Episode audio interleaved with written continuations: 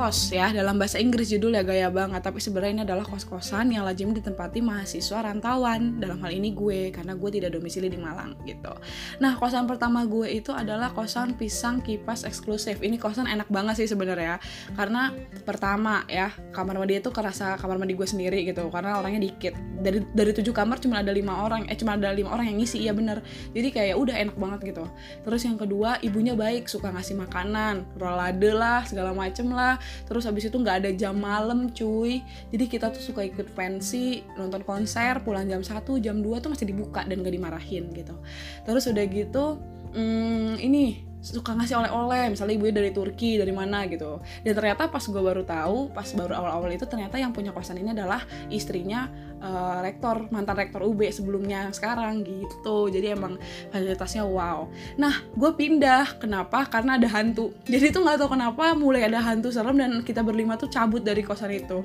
Kita cabut dan kosannya diubah jadi kantor sih katanya kita cabut kita pindah mencar nih. Gue sama Aski pindah ke kosan bunga merak. Jadi kosannya itu agak menjauh dari situ tapi mendekat ke kampus cuman lebih banyak kayak kosan biasanya kamarnya ada puluhan gitu. Dan ya udah gue tinggal di situ kamarnya kecil sih lebih kecil tapi ya udah sih yang penting enak lah gitulah lumayan.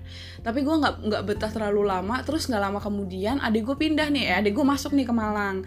Nah adik gue kuliah di Malang akhirnya pas masa-masa skripsian gue pindah deh ke UMM juga di kosan uh, apa sih namanya tuh? Bukit Cemara BCT Bukit Cemara 7 nah itu gue pindah ke daerah situ satu kosan sama adik gue. Ya enak juga sih jadi kosannya tuh gede. Dan yang bikin gue damai karena di situ nggak ada anak UB juga kan. Jadi kayak gue fokus gitu loh ngerjain skripsi gue kayak banget padahal gue stres.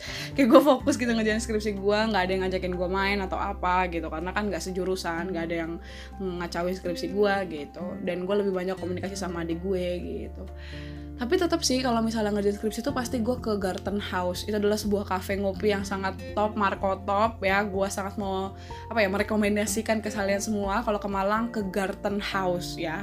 Tuh the best. Itu sih journey kosan gue jadi ngekos di Malang tuh gue nggak yang satu terus berlama gitu. Jadi setiap tahun gue pindah. Dari tahun maba ke tahun uh, milih jurusan ke tahun konsentrasi skripsian tuh beda-beda semua kosannya jadi punya cerita masing-masing. Gitu deh terima kasih udah stay tune tunggu lagi yang selanjutnya ya. All is well all is well